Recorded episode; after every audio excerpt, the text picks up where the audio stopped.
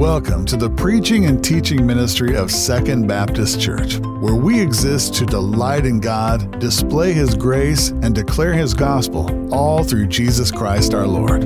We can be reached at www.2bcmtv.org or by calling 618 244 1706. We trust you'll be encouraged and challenged by the message you're about to hear.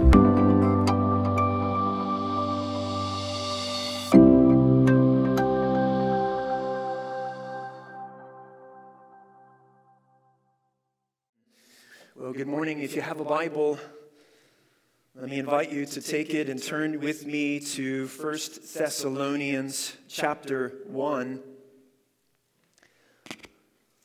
Last week, we began a new sermon series through Paul's first letter to the Thessalonians.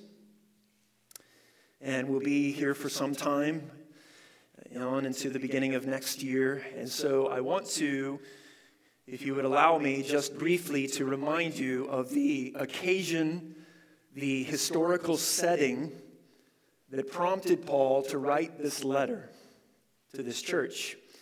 If you remember, we said last week, Paul's relationship to these Thessalonian believers, it actually begins in Acts chapter 16, where Paul and his team are visiting the churches that they had planted during the first missionary journey, and Paul sees a vision of a man from Macedonia beckoning him to come over into the region of Macedonia to preach the gospel.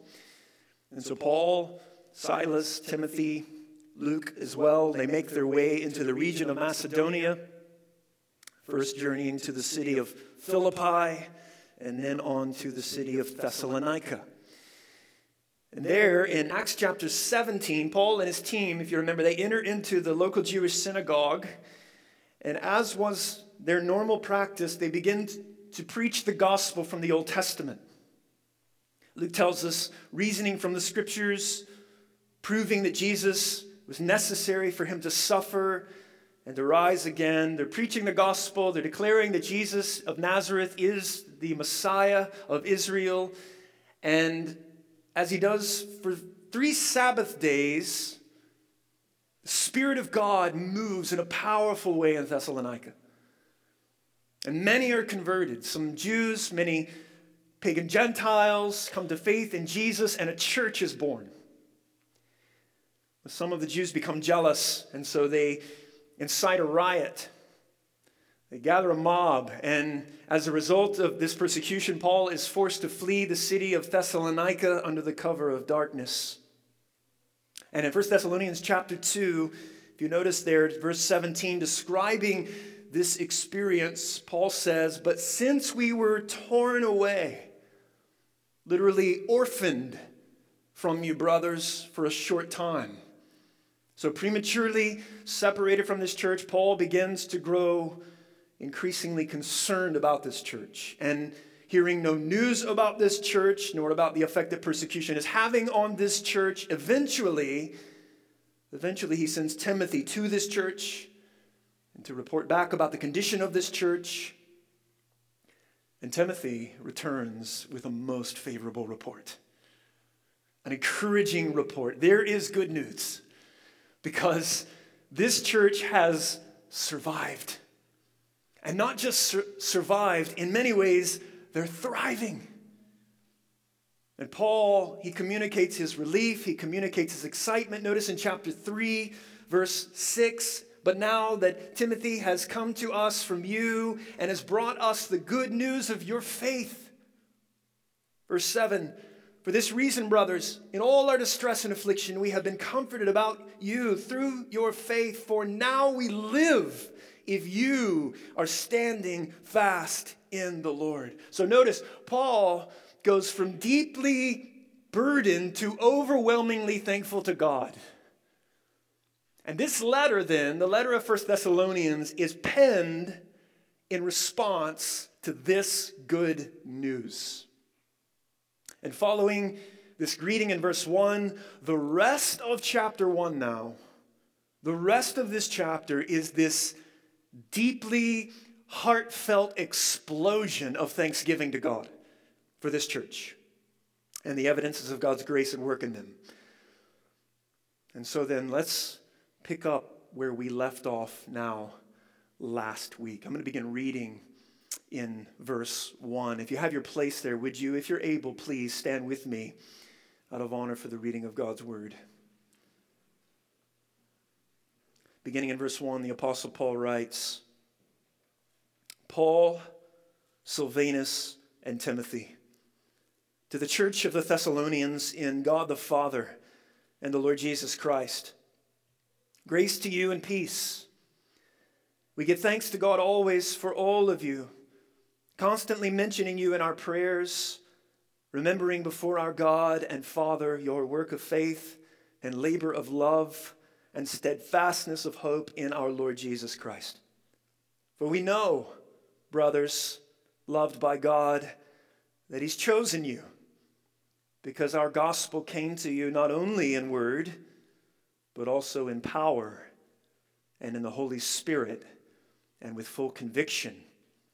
You know what kind of men we proved to be among you for your sake. May God bless the reading and the preaching of his word. You can be seated this morning.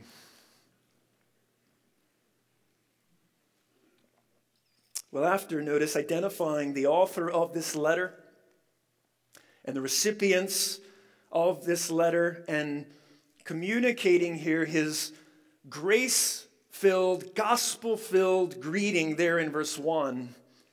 Now, in really verses 2 to 10, we see Paul's thanksgiving.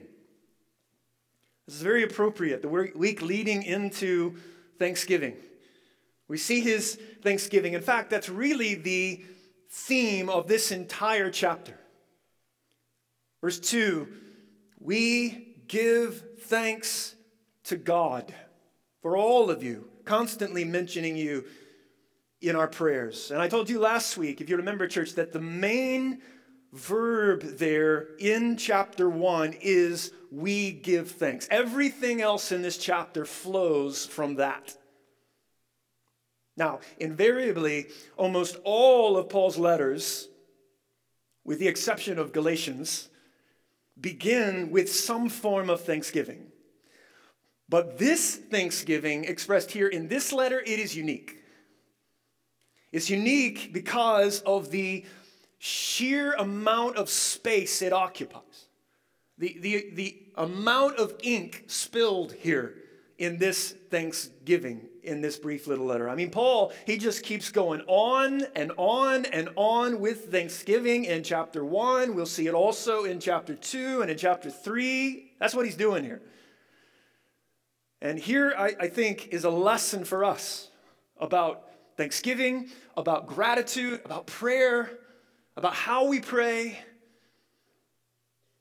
And what is he thankful for? What is he thankful to God for? Well, notice chapter 1. He is thanking God for the evidences of his grace that are observable in the lives of these Thessalonian believers.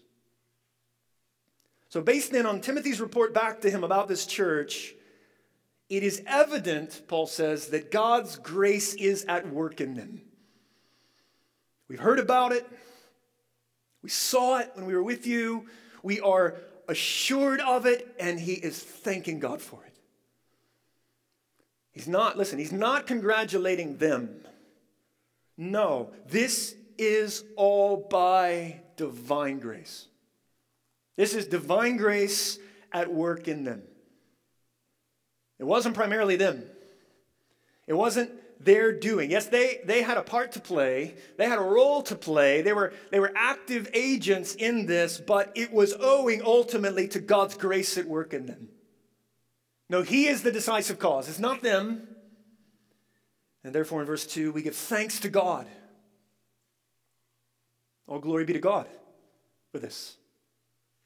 And then, in verses 3 to 10, Paul mentions now four ways, four evidences of God's grace at work in them that he's thankful for.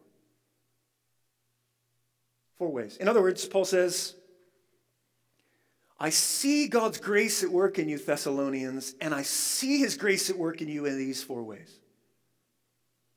And so, beloved, before we turn our attention to our text here in verses just 4 and 5, allow me briefly to mention these four areas that he's thankful for, all of which are observable, all of which are reasons for thanksgiving, and they all start with the letter E, just to make it easy for you to remember. So, four ways Paul gives thanks to God for his grace seen at work in them, and by way of application, brothers and sisters, these will be observable evidences in our lives as well. Number one, their effort. Verse 3, their work of faith, their labor of love, their steadfastness of hope, their effort. We saw this last week. Second, their election. Verses 4 and 5 For we know, brothers, loved by God, that He's chosen you because our gospel came to you not only in word but or in power, but in the Holy Spirit and in full conviction.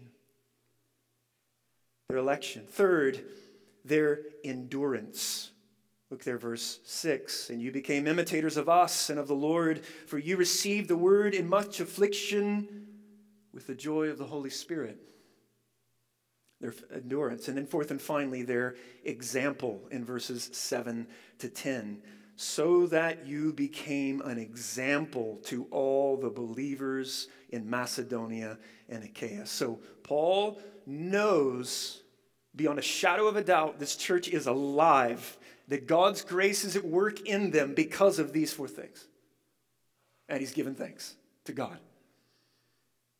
First, notice last week we saw their efforts in verse 3, meaning God's grace is evident in them.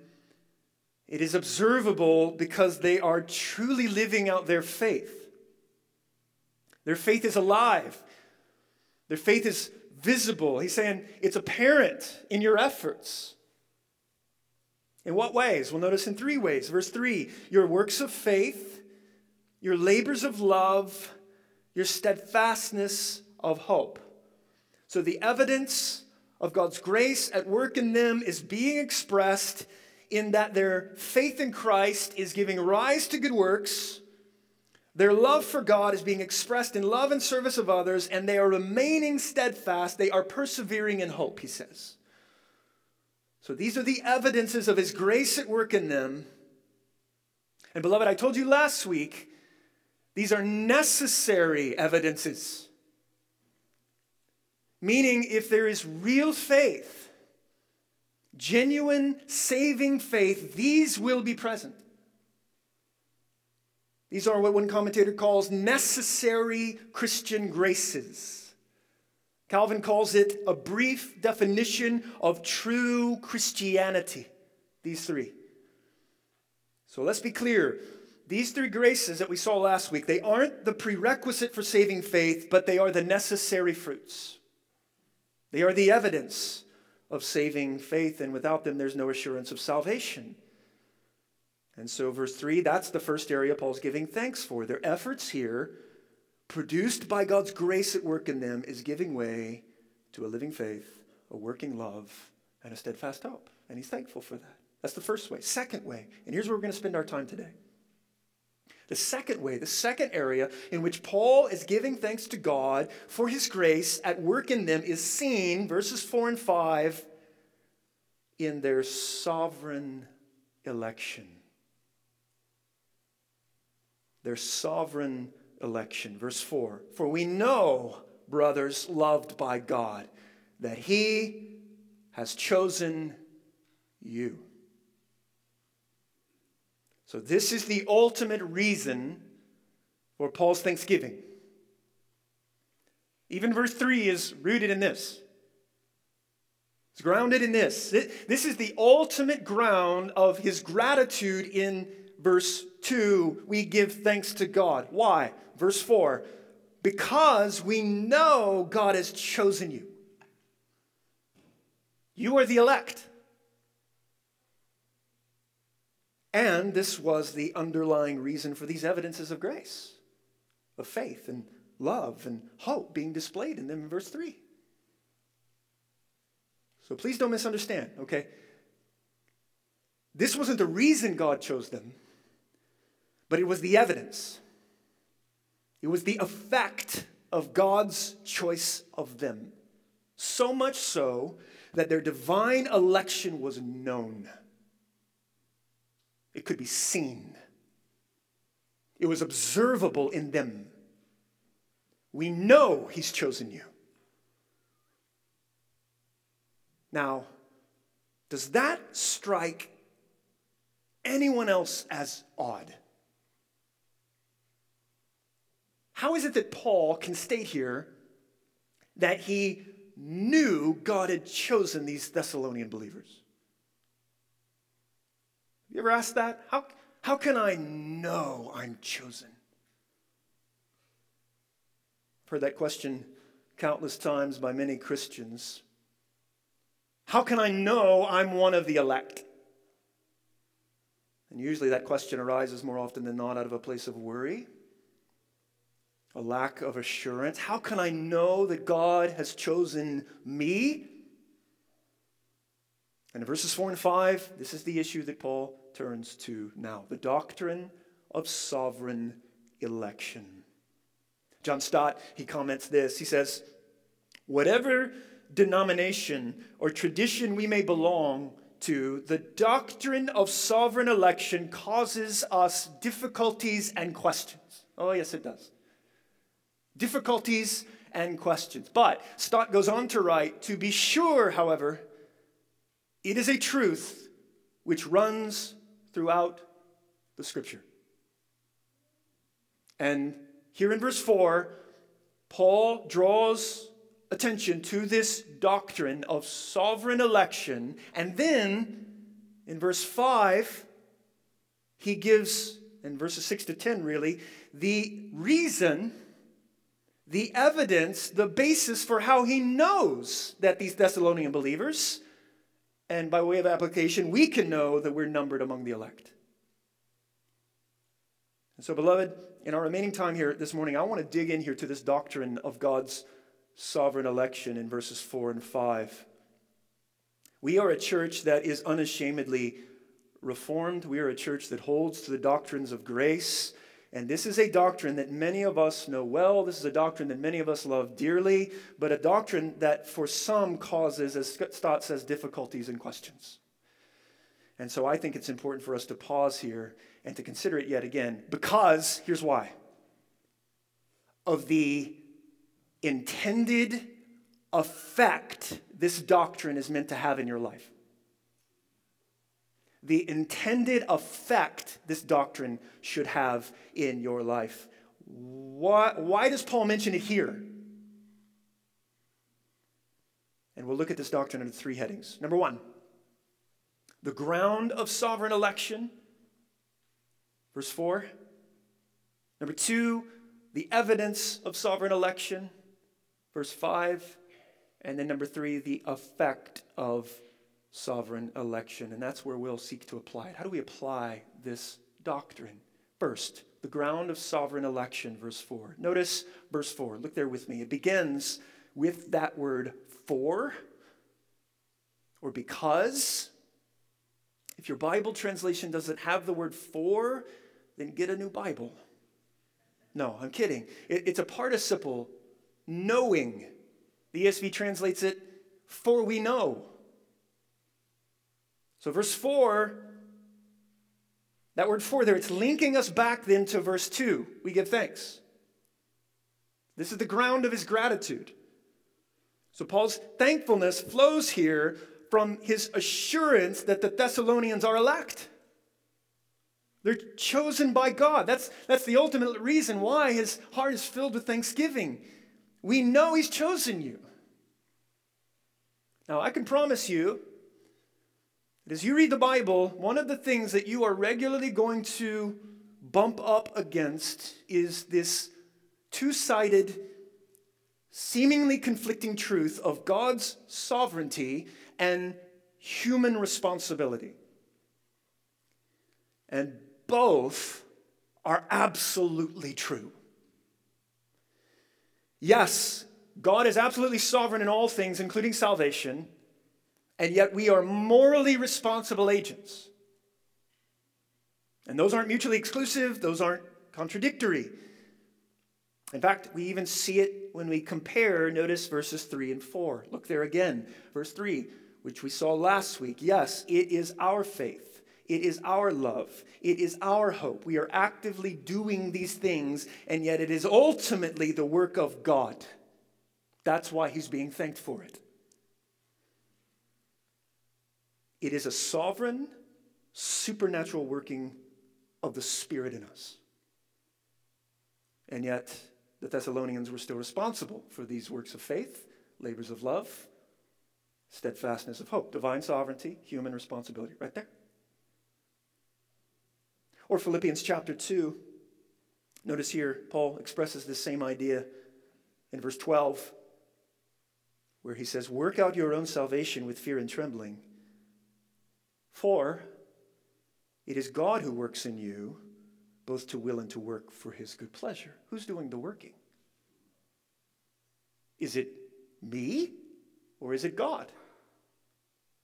Yes. it's both. In his book, Evangelism and the Sovereignty of God, J.I. Packer, he tells of a time uh, when our good friend Charles Spurgeon was once asked how he reconciled these two apparent contradictions of divine sovereignty and human responsibility. And Spurgeon, Spurgeon said, I wouldn't try. I never reconcile. Friends,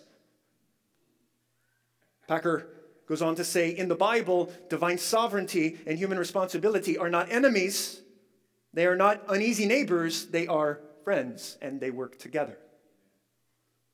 And that's exactly, church, what we see here in verses 4 and 5. All of the evidences of spiritual life at work in these Thessalonian believers, and beloved, in your life as well, is ultimately rooted in verse 4 because he chose you. And so, before we move on, and because this doctrine poses a lots of difficulties and questions, I want to just show you, by way of reminder, some of the things the Bible says about the doctrine of sovereign election. And there's six things I want to say. Verses are going to be up on the screen for you in case you can't flip there fast enough. What does the Bible have to say about the doctrine of sovereign election? Six things. Number one, here it is. Most importantly, it is biblical. John Calvin didn't invent this doctrine. And what I mean here is that the terms themselves are in the Bible. They're biblical terms. The verb to choose or to elect, it's found 22 times in the New Testament, most of those pertaining to salvation and eternal life. Or the noun the elect also, surprisingly, 22 times in the New Testament, 17 of those meaning men and women chosen to eternal life. And then also, of course, you have the sister words of predestined and appointed unto eternal life. And those are used in the context of eternal salvation. So, my point simply being this the words themselves are in the Bible. There's no getting around that. And so, how we understand them then is going to be determined by the, the, the, context in which they're used. That's how we have to wrestle with them. That's the first thing. Here's the second thing I want you to know God's sovereign election was decreed in eternity past. We saw this a few weeks ago in Ephesians chapter 1, verses 4 and 5. Paul writes, Even as he chose us in him before the foundation of the world. Verse 5 In love, he predestined us for adoption through Jesus Christ according to the purpose of his will. So, God's election of you, of me, of every believer was determined, Paul says, in eternity past. So before the world began, prior even to Genesis 1 1, way back in the mind of God, in eternity past, He set His sovereign choice on you. It was decreed in eternity past. Here's the third thing His choice of you was sovereign and unconditional. Meaning it wasn't based on, it wasn't conditioned upon something in you.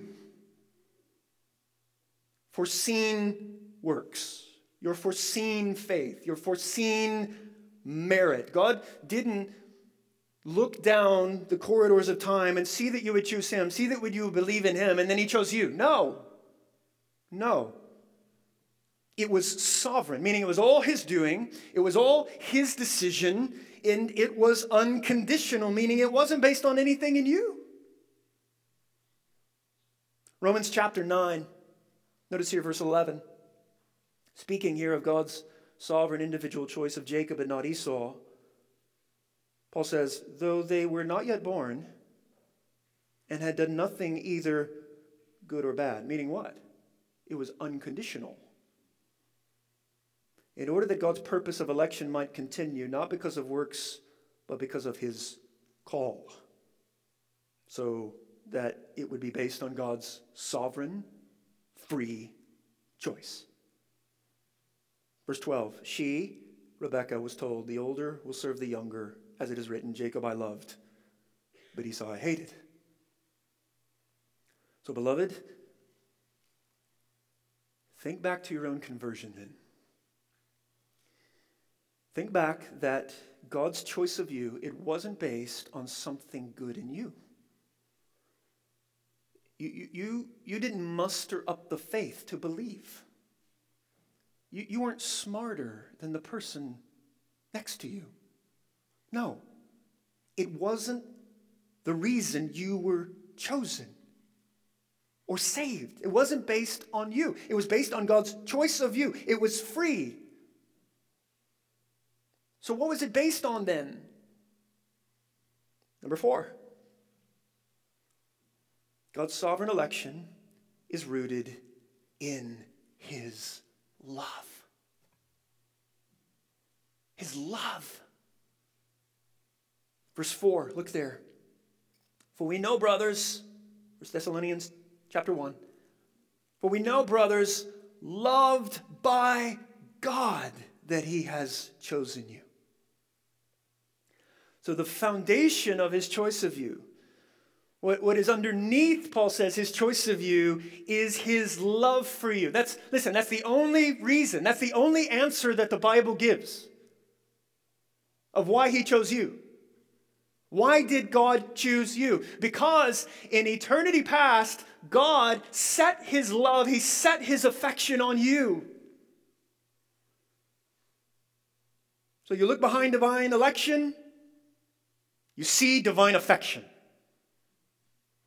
Again, John Stott writes, He chose us because He loves us, and He loves us because He loves us. He does not love us because we are lovable, but only because He is love, and with that mystery we must rest content. He chose you because He loves you. He wanted you. Oh, friend, feel the weight of that this morning. And this is no doubt true when you consider the holiness of God and the sinfulness of men and what our sin deserves, that God the Father, in his love, he would choose hell-bound sinners before the foundation of the world, and that God the Son would willingly die in our place for our sins to purchase us as the elect. Oh, my friends, this is owing only to sovereign love. He loved you. That's why. Number five, God's sovereign election is just. In other words, here's a big struggle for many people. God's election of only some, certain persons to eternal life, treats no one unfairly. Meaning, no one can say, that's not fair. He is always just. Again, Romans 9, verse 14. Paul asks, What shall we say then? Is there injustice on God's part? Now he's he's just been talking about election, God's sovereign choice, and here he's posing the hypothetical question neither because his critics are launching it against him or because he anticipates somebody's going to ask it. Is there injustice here?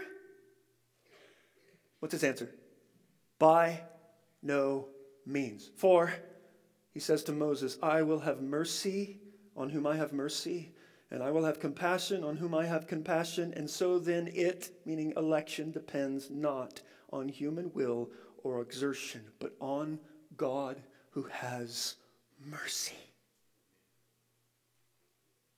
Mark Webb, in the Reformation and Revival Journal, he tells of a story of after, after giving a lecture on the topic of sovereign election. Listen to what he says here. Quote, after giving a brief survey of these doctrines of sovereign grace, I asked for questions from the class. You can imagine. One lady, in particular, was quite troubled. She said, This is the most awful thing I've ever heard. You make it sound as if God is intentionally turning away men who would be saved, receiving only the elect. I answered her in this vein You misunderstand the situation entirely. You are visualizing that God is standing at the door of heaven, and men are thronging to get into the door, and God is saying to various ones, Yes, you may come, but not you, or you, or you. The situation is hardly this. Rather, God stands at the door of heaven with his arms outstretched, inviting all to come. And yet all men, without exception, are running in the opposite direction towards hell as long, as hard as they can go. And so God, in election, graciously reaches out and he stops this one, and that one, and this one over here, and that one over there, and effectually draws them to himself by changing their hearts, making them willing to come. Election, he says, keeps no one out of heaven who would otherwise have been there but it keeps a whole multitude of sinners out of hell who would have otherwise been there. Were it not for election, heaven would be an empty place and hell would be bursting at the seams. God is just and He's merciful. Sixth, finally, God's sovereign election will be evident in our lives it will be seen. Now, that may sound a bit strange because when we think of divine election, we tend to think of it only in terms of this divine decree residing only in the mind of God, unknowable to us. And in some sense, that's true. We don't, we don't know for sure who is elect, who's not elect. God, God is the one who sees the heart. We don't see the heart. We can't know infallibly, but Hear me. Verses 4 and 5, notice back, Paul shows us here that we can know we are elect, that we are chosen, because it will be observable in the lives of the elect. In other words, yes, our election is owing only to the sovereign grace of God, but that election will produce certain fruits, certain evidences in our lives. In fact, notice that's how verses 4 and 5 connect. Paul tells the Thessalonians here he's convinced they're chosen. How? How? Because of what he saw, what he observed, what he experienced when he preached the gospel to them. So, the observable evidence of their sovereign election and beloved, it will be the same observable evidence in our lives. Which leads us to point number two the evidence of sovereign election. Look at verse 5. How does Paul know that these Thessalonian believers are numbered among the elect? Why is he so convinced? Verse 4. Look there. For we know, brothers, loved by God, that he's chosen you. How? Verse 5. Because our gospel came to you not only in word, but also in power and in the Holy Spirit and with full conviction. In other words, Paul is convinced that God has chosen these brothers and sisters in Thessalonica because of the way the gospel came to them. Verse 5 he and his team, what they saw when they were in Thessalonica preaching the gospel, and what they've heard from Timothy's report now, what he saw was clear evidence that they were elect, that they were chosen by God. William Hendriksen comments this passage, verses 4 and 5, is the most forceful repudiation of the position of those who say that no one can ne- ever really know whether he or whether anybody else is included among the elect. No. Here's the evidence. Here's how you know. What's the evidence? Again, verse 5, look there. He's absolutely certain God had chosen them because the gospel came to them not only in word, but also in power and in the Holy Spirit and with full conviction. What's the evidence? Verse 5, notice he says, Because the gospel came to you not only in word. Yes, the gospel came in words, but it came with more than just words. No, it came, it was accompanied by the Spirit's power. Please don't miss what Paul says there first in verse 5. The gospel came to you not only in words, meaning it came in words. In fact, it must come in words. You know why? Because the gospel message is a message that must be proclaimed. It's a message with a certain content that can't be altered and it can't be added to and it can't be tampered with in any way. It's a specific message that must be heard and it must be believed. Words matter. And what is the message? It is the life, death, and resurrection of Jesus Christ. It is that Christ suffered on Calvary's cross to bear the wrath of God in our place. And by his death, he has made atonement for sin. And he has satisfied God's wrath. He satisfied the law's demands against us. And now he grants righteousness and salvation to all who will believe and who will trust in Jesus Christ alone. That's the gospel. That's the good news. And Paul says that message that message, that's what I preached to you. That's what I proclaimed to you when I was with you in Thessalonica. For three Sabbath days, I was reasoning and I was explaining to you the scriptures and I was proving Jesus had to suffer and rise again and proclaiming this gospel to you. My message came to you in words, but it didn't only come in words. Yes, it came in words this is the general call of the gospel. The, the, the gospel call that goes out to all people everywhere. It is the message that must be heard in order for people to be saved, that there is no other name given among heaven by which we must be saved than the name of the Lord Jesus Christ. So, yes, you heard my message, you heard my gospel, you heard my words, you heard my preaching, it went into your ears.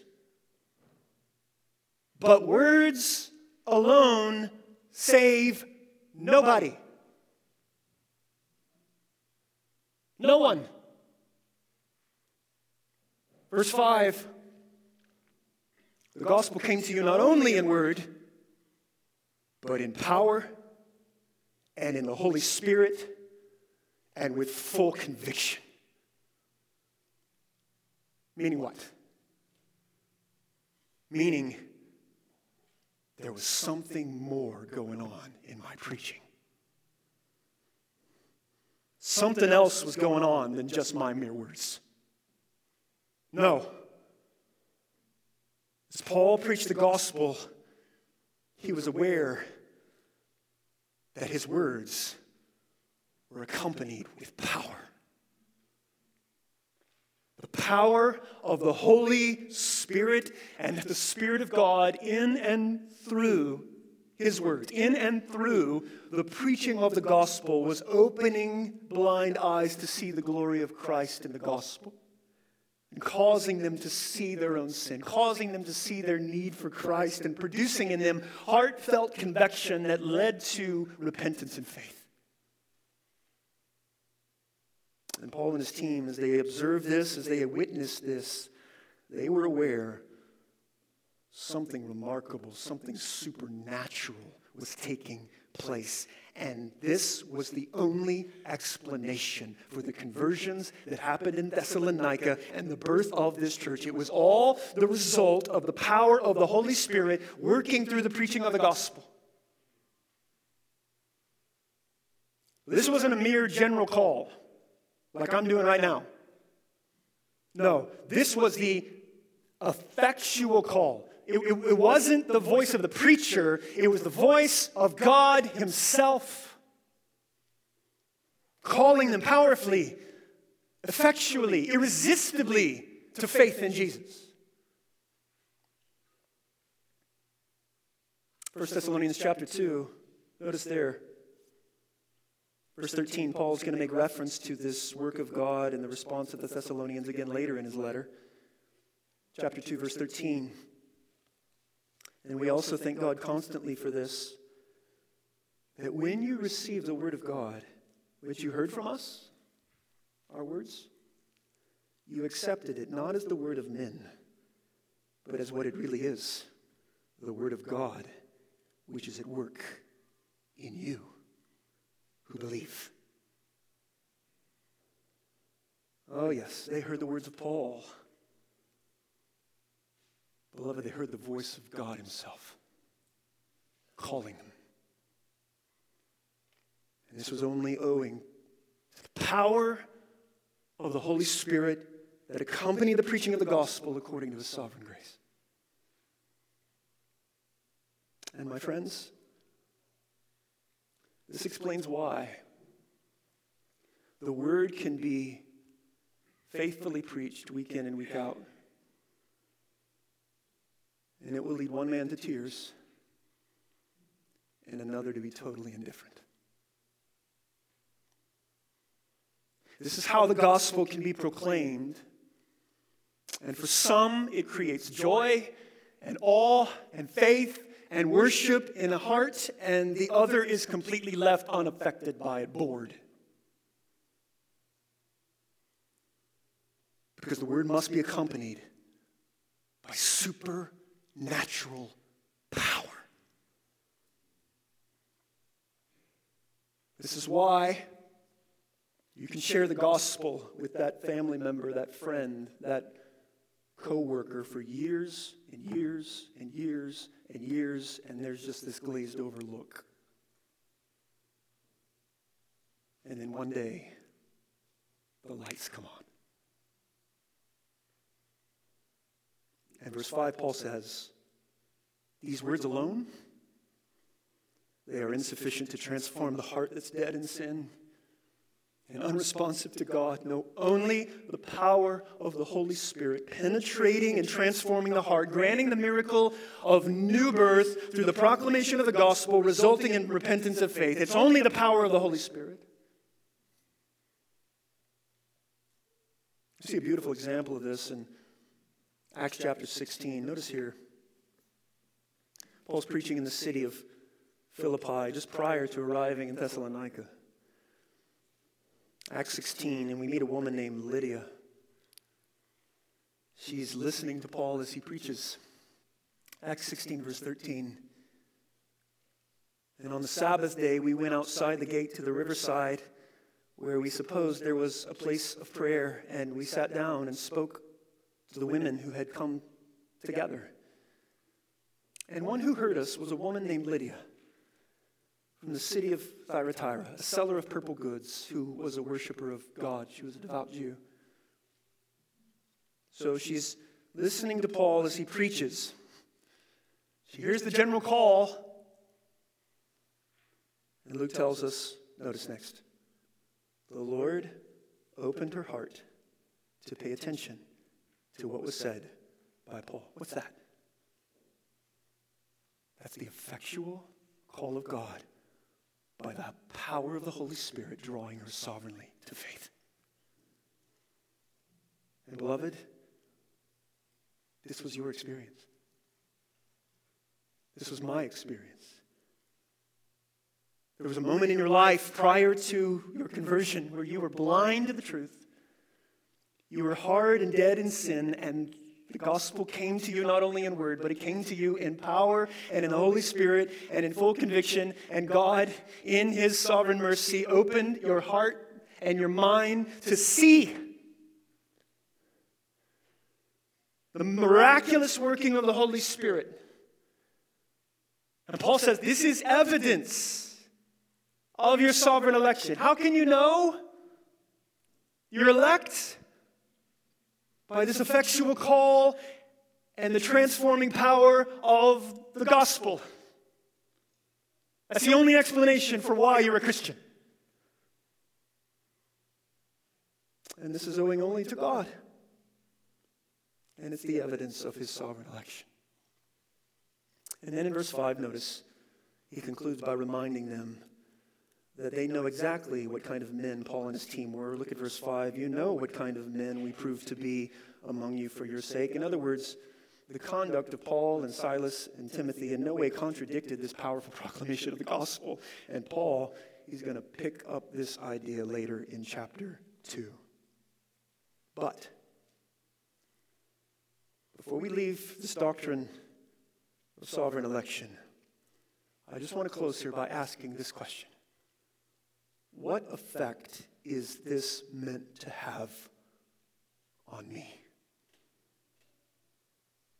What should be the effect of the doctrine of election? Third, the effect. And really, what I'm asking here is how do I apply this?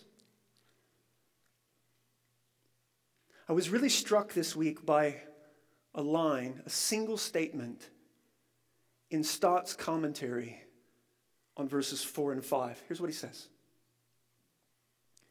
The, to- the topic of election is always introduced in the Bible for a practical purpose. The doctrine of election is introduced in the Bible, Stott says, for a practical purpose. In other words, the doctrine of election is meant, it is intended by God to be very practical. We don't often think about it that way, do we? Being a practical doctrine, because if we're honest, that's not the way this doctrine often functions in the Christian life. Is it? For some, this doctrine is just the stuff of ivory tower theological discussion with very little bearing on my life. Let's just leave that to the theology nerds. Or it's bothersome to think about God's choice of some and not others, and so I'm just not going to think about it at all. Or it leads to all kinds of debates and arguments among believers. You seen that? And therefore, undermining church, the practical effect it's meant to have. And so, what is the practical purpose of this doctrine in my life? How does God intend for this doctrine to function in my life? He didn't have to tell me this. Why did He tell it to me? Well, we can think of numerous ways the doctrine is mentioned in the Bible, and by looking at the contexts of that, observe the practical purpose it's given mentioned there. And we would discover it's meant to do several things. Number one, it's meant to humble us. It should create humility. 1 Corinthians chapter 1, Paul says the reason God set it up this way is so that no human being might boast in his presence. It creates humility. There is no self congratulation here, there is no pats on the back here. No, why would God choose me? Humbles us, kills pride. That's one reason. A second reason is it creates thanksgiving. It creates gratefulness. That's what Paul's doing here, right? In verses 4 and 5.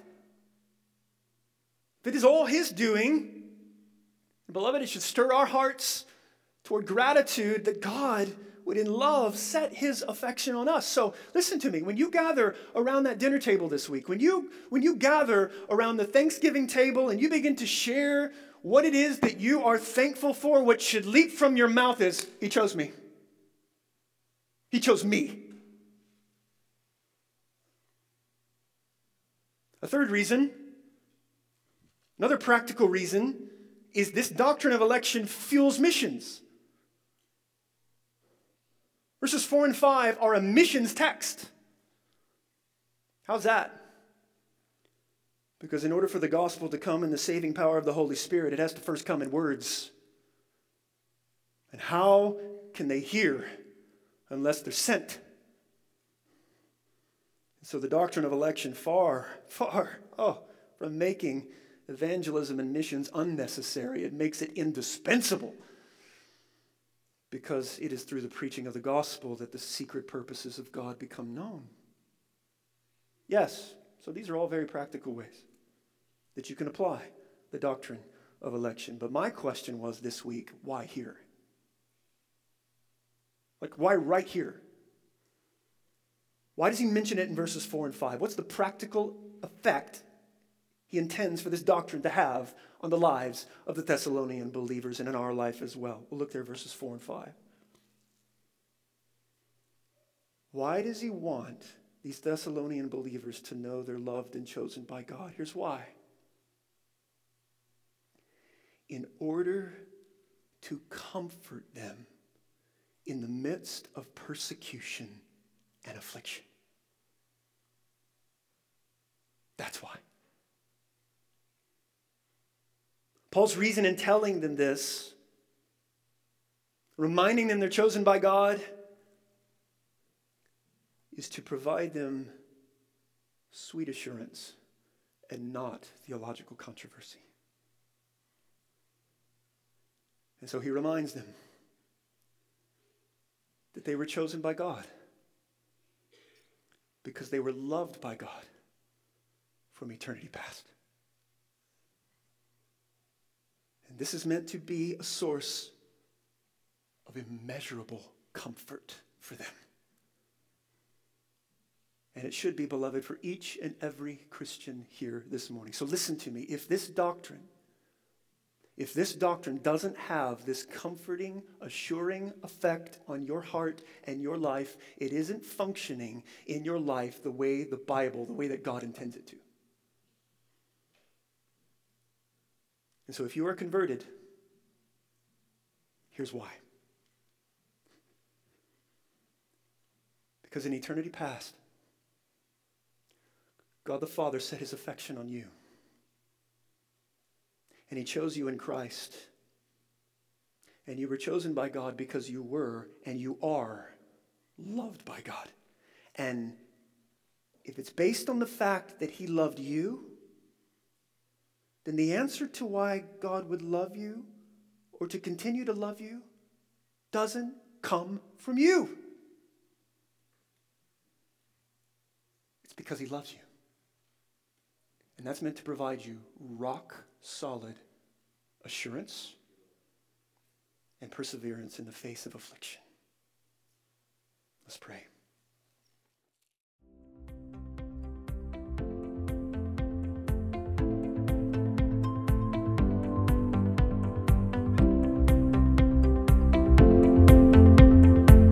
We trust you were encouraged by the message you heard.